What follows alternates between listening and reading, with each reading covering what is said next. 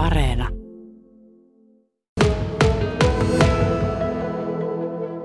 Täällä Suomessakin on seurattu Ukraina ja Venäjän välistä tilannetta. Tuntuu, että koko ajan vaan tiukemmaksi tilanne menee. Alina Juopperi, sinä olet Ukrainasta kotoisin, opiskelet täällä Kemissä nyt ammattiopisto Lappiassa ja kampaajan hommia opiskelet, mutta työskentelet myös kampaajana Kemissä ja olet myös yrittäjä.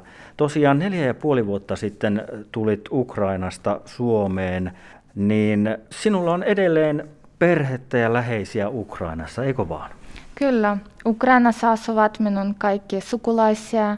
Minun mummo ja äiti asuvat pikkukaupunkissa Nikopolissa.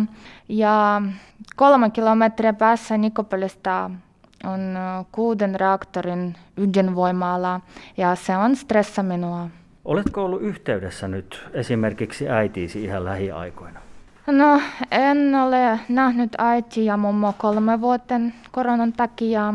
Eilen puhuin äidin kanssa puhelimessa ja hän sanoi, että kaikki hyvin ja hiljaista.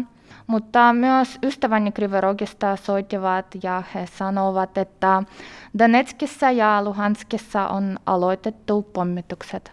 Tosiaan sinun äitisi asuu noin 300 kilometriä itärajalta ja isäsi 260 kilometriä. Ja niin kuin tuossa sanoit, niin esimerkiksi äitisi asuu ihan yhden suurimman ydinvoimalan vieressä. Niin mitä ajatuksia herättää? Kuinka huolissaan olet tilanteesta?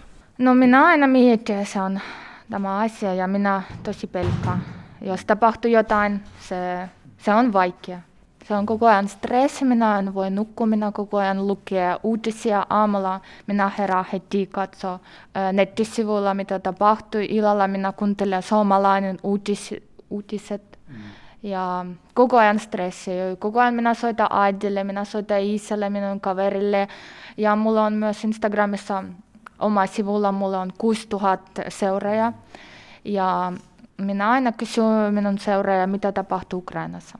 Siitä on kolme vuotta, kun olet nähnyt sinun äitiäsi, niin onko yhtään semmoisia ajatuksia, että haluaisit nyt tämmöisessä tilanteessa käymään Ukrainassa? No ehkä, eh, ehkä en voi, koska se ei ole tur- turvapaikka nyt. Minä mietin, jos isä ja äiti voi tulla Suomen. No ei asu pitkä aika, mutta nyt se on tosi vaikea aika. No jos ajatellaan sitten sinun tulevaisuutta, niin mitä luulet, miten tulevaisuuden käy? No näen tulevaisuuden jo Suomessa, sillä tämä maa on hyvä kehitykselle. Minä avasin jo toiminimen, työskentelen kampaamassa ja opiskelen saman aika ammattikoulussa. Ja haluan, että kaikilla maailmassa olla rauha. Mitä sitten ajattelet Ukrainan tulevaisuudesta?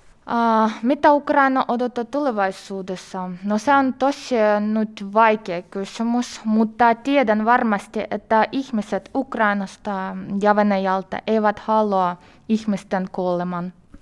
Mitä luulet? Kuinka todennäköistä se on, että Venäjä hyökkää Ukraina? No, en osaa sanoa, mutta minä mietin se ehkä vain kiusa. Hmm. Mutta se on koko ajan stressi. Ihmisiä koko ajan asuvat stressissä. Koko ajan.